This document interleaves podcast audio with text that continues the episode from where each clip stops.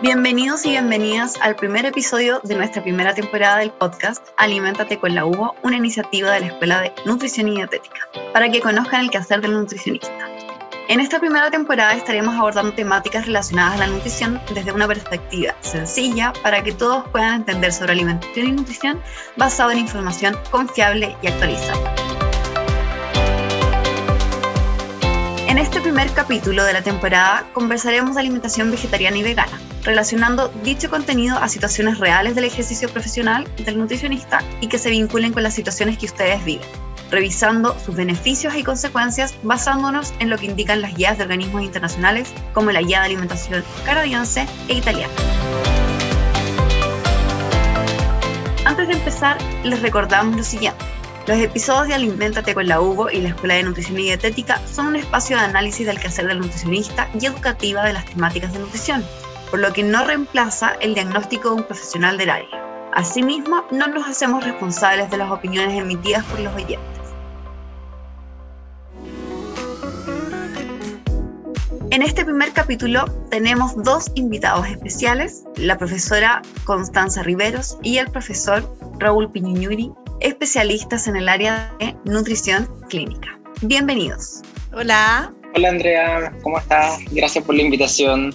Bien, ¿y ustedes cómo están? Bien. Bien, bien.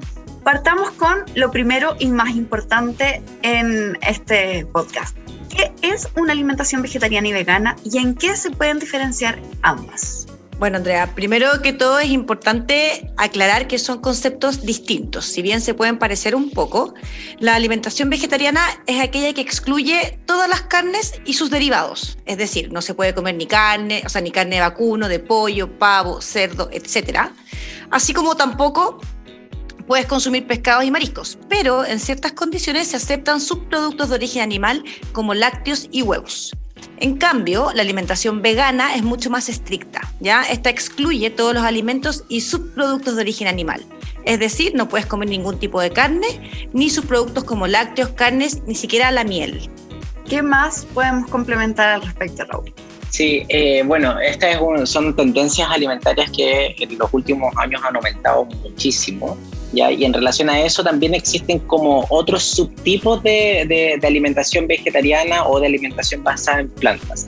Dentro de estos otros tipos, por ejemplo, tenemos los ovo vegetarianos que dentro de su alimentación sí permiten, por ejemplo, el consumo de huevos. Ya también tenemos los lacto vegetarianos que también permiten el consumo de lácteos. Tenemos los flexi vegetarianos que se enfocan un poco más como en restringir eh, los grupos de alimentos, o sea, más que en restringir los grupos de alimentos, sino que en regular la frecuencia con la cual se consumen estos grupos de alimentos. Es decir, no eliminan completamente, por ejemplo, el huevo o la carne eh, de la dieta, lo pueden consumir, pero no sé, menos veces a la semana o menos veces al mes. Y los otros que también eh, son bastante reconocidos son los pescetarianos, que son los que permiten el consumo de pescados y mariscos o alimentos como de origen animal, pero marino. Esos son como los otros principales grupos eh, dentro de esta, de esta tendencia, ¿cierto? O este tipo de alimentación principalmente basado en plantas. Perfecto. Existen hartos grupos entonces dentro de este movimiento. Y cuéntenme, ¿qué beneficios puede tener este tipo de alimentación? Mira, eh, en los últimos años también se han, visto varios beneficios eh, asociados, pero por ejemplo, en particular con la población, con personas adultas, lo que más se ha visto es algunos estudios que reportan beneficios en términos de la salud cardiovascular. Por ejemplo, actualmente hay gran cantidad de personas en Chile y en el mundo que, por ejemplo, tienen hipertensión arterial, dislipidemias, que es lo que conocemos eh, comúnmente como, por ejemplo, tener el colesterol o los triglicéridos altos, eh, diabetes mellitus, entre otras enfermedades crónicas no transmisibles que cada día y cada año aumentan más. Y se ha visto que, por ejemplo, una dieta vegetariana puede tener efectos beneficiosos sobre eh, la incidencia o el desarrollo de estas enfermedades. Y por otro lado, en la población infantil también se han visto beneficios. Ya hay que recordar que la dieta vegana y vegetariana basa su alimentación principalmente en frutas, verduras, cereales, legumbres. Esto implica que la población, sobre todo pediátrica, consuma una gran cantidad de vitaminas, así como también de fibra. Pero a pesar de que esto sea muy beneficioso, eh, el consumir estos alimentos en forma natural, con, todos sus nutrientes, hay que destacar que tanto para, adultos como niños que quieran seguir una dieta vegana, vegetariana, es importante que tenga la supervisión de un profesional que sea experto en el área, ya que sobre todo en el caso de los niños es imprescindible la eh, suplementación con algunos nutrientes específicos, porque debemos recordar que todavía está en etapa de crecimiento. Y en relación también entonces a llevar esta alimentación vegano-vegetariana, también hay que mencionar la importancia que tiene con el medio ambiente, ya que al disminuir el consumo de alimentos de origen animal, tiene un menor daño a nivel medioambiental. ¿Qué opinan al respecto? Efectivamente, en ese sentido, bueno, dada la, no sé, la situación actual que tenemos en el planeta con todo el cambio climático, eh, efectivamente, por ejemplo, la industria ganadera es una de las principales que, emite, por ejemplo, gases que tienen un efecto invernadero y por lo tanto, en ese sentido, al disminuir también el consumo de ese tipo de alimentos, también se podría tener un impacto positivo eh, a nivel medioambiental, que no deja de ser importante. Exacto, por eso siempre igual la invitación yo creo que es a, disminuir eh, lo que más se puede el consumo de alimentos de origen animal. Ahora, teniendo las consideraciones, los beneficios que este tipo de alimentación puede tener en la población, ¿qué consideraciones se deben tomar para poder llevar esta dieta de manera saludable? Mira, Andrea, hemos hablado harto de los beneficios, ¿cierto? Que, están comprobados que tiene la dieta vegana y vegetariana, sobre todo por el, por el tipo de alimentos que se consumen en mayor cantidad. Pero en lo que es eh, pediatría, es decir, niños hasta los 18 años que todavía están en crecimiento, es importante considerar que los requerimientos están aumentados. Esto quiere decir que pueden requerir más energía, así como también algunos micronutrientes en mayor cantidad en relación a un adulto, por ejemplo. Es por eso que para poder asegurarnos una adecuada ingesta, los niños requieren y deben ser suplementados y monitorizados en el tiempo si están llevando este tipo de dieta. ¿ya? Es decir, se les deben hacer exámenes de sangre para ver cómo están sus parámetros. Dentro de lo que se requiere suplementar eh, eh, en la mayoría de los pacientes, tenemos algunas vitaminas como la vitamina B12, y minerales como el hierro. Ya también tenemos la vitamina D y las grasas omega 3 que se encuentran deficientes en este tipo de alimentos.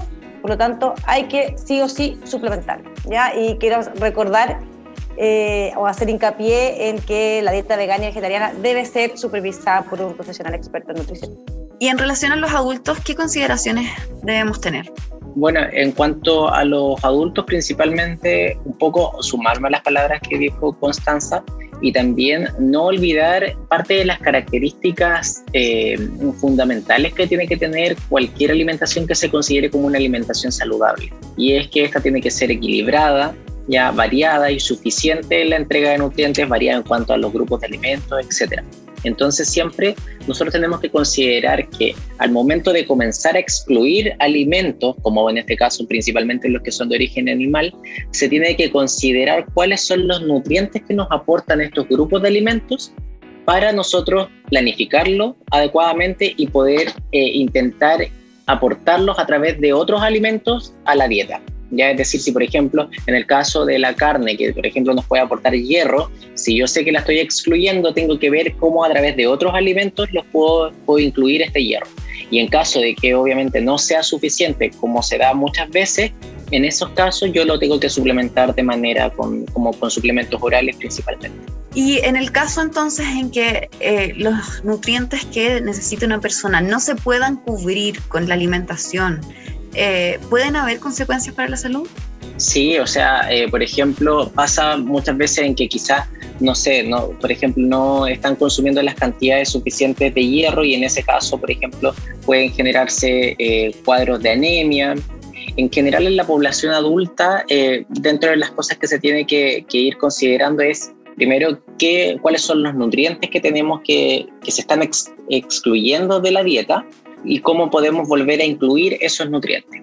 Eh, por ejemplo, también puede pasar con el calcio, ya que es un nutriente que en general nosotros lo encontramos dentro de los lácteos, que son grandes aportadores de calcio, eh, y no solamente en cuanto al contenido, sino que también en la forma en la que está presente dentro de la leche.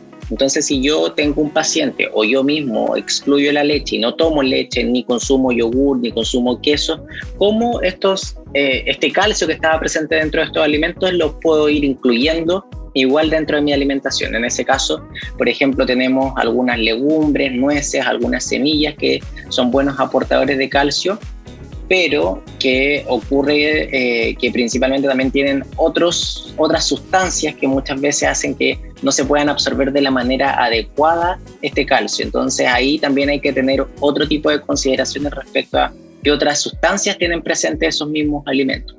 Igual hay eh, algunas alternativas, por ejemplo, eh, en el caso del tofu, que es un alimento ampliamente consumido en pacientes con una alimentación basada en plantas, se pueden fortificar con sales de calcio para aumentar la cantidad de calcio que, por ejemplo, tenga el tofu. Entonces, así uno puede ir buscando también distintas estrategias que permitan aportar los nutrientes que, se están que no se están consumiendo en base a, la exclusión de algunos alimentos.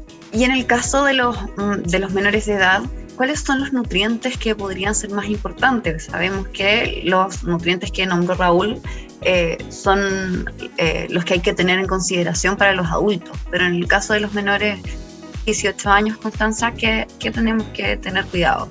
Mira, hay que tener en consideración otro factor también que lo mencioné brevemente antes, que es el aumento de los requerimientos. Ya un adolescente hombre, por ejemplo, que realiza mucha actividad física, tiene un requerimiento muy elevado de energía y de macro y micronutrientes, a diferencia de un adulto. Entonces, muchas veces, al hacer este tipo de dieta, como hacemos selectividad de alimentos y dejamos algunos alimentos fuera, debemos asegurarnos de cumplir con una adecuada planificación nutricional que cubra con estos requerimientos, ¿ya? Porque si no, posiblemente puede que estemos dando em, menos calorías o menos de algunos nutrientes específicos, ¿ya?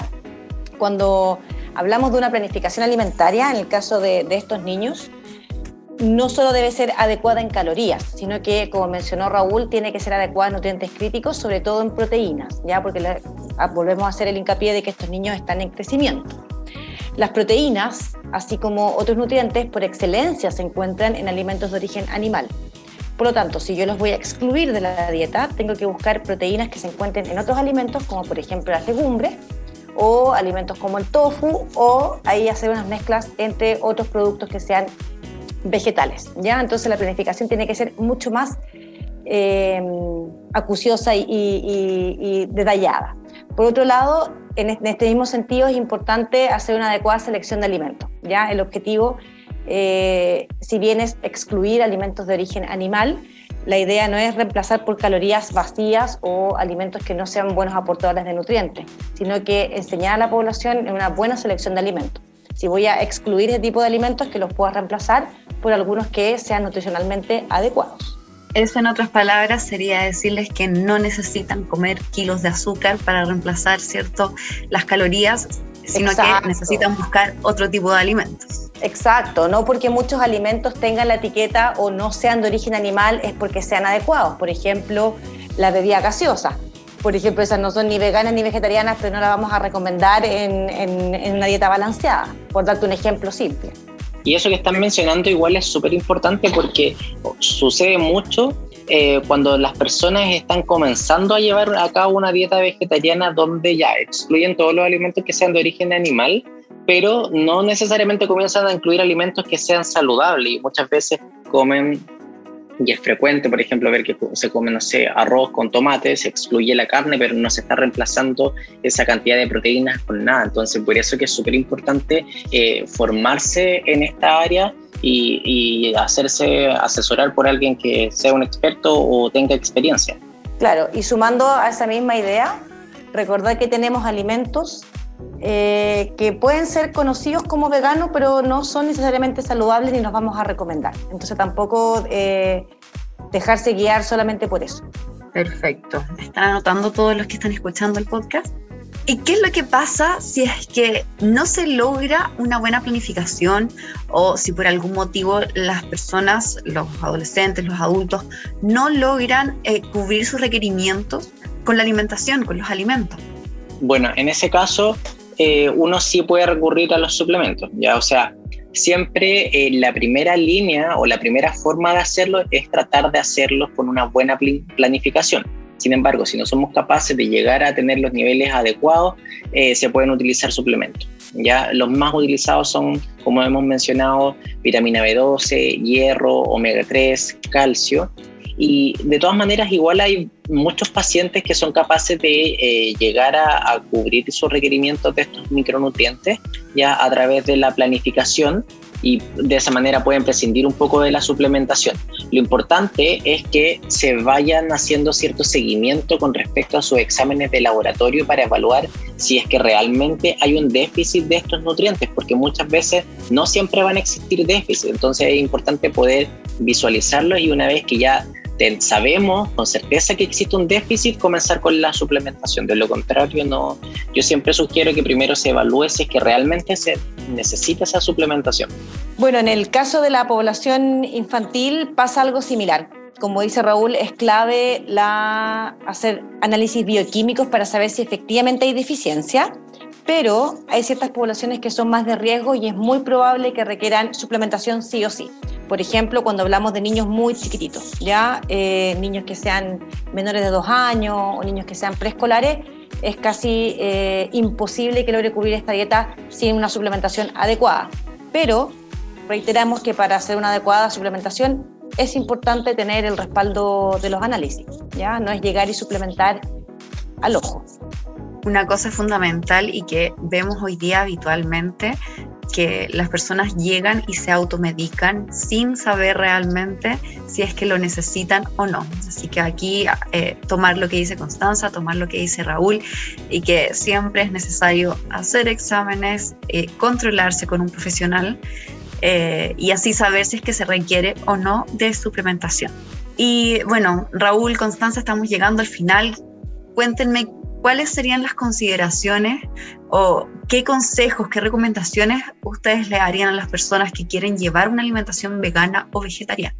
Bueno, Andrea, en el caso de los adultos, eh, que es como, o sea, como recomendaciones que sean más generales, eh, siempre considerar la base de cómo se constituye una dieta vegetariana y es, eh, es decir, que nosotros estamos excluyendo algunos alimentos de la dieta y en base a eso considerar cuáles son los nutrientes que nos aportan esos alimentos.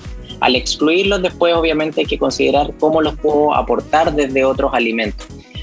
Teniendo ese tipo de cosas en claro, nosotros vamos a poder eh, saber cómo llevar a cabo una dieta eh, vegetariana o una alimentación basada en plantas que no tenga consecuencias tan negativas y de esa manera también ganar todos los beneficios que pueda tener esta dieta vegetariana y vegana, que son varios, como los que estábamos hablando anteriormente y que se relacionan principalmente con enfermedades cardiovasculares. Y en el caso de los niños, es importante tener claro que sí o sí esto va a requerir una planificación y probablemente una modificación de la dieta a medida de que el paciente vaya o de que el niño vaya creciendo. Ya si sus requerimientos van aumentando, hay que ir modificando este plan de alimentación. Y otra cosa importante también es saber un poco el por qué elegir este tipo de alimentación. ¿Ya? Como dijo Raúl al principio, acá estamos excluyendo ciertos nutrientes. Entonces, eh, sería importante saber por qué se quiere eh, dejar fuera la alimentación. Y en el caso que la decisión sea lleva una dieta vegana o vegetariana, siempre hacerlo con una adecuada guía que te oriente. Ya hay muchas cosas que, como tú mencionaste, eh, hay gente que se automedica o gente que sigue planes de alimentación como estándar que pueden estar en internet y por supuesto, sobre todo en este caso, no van a ser adecuados.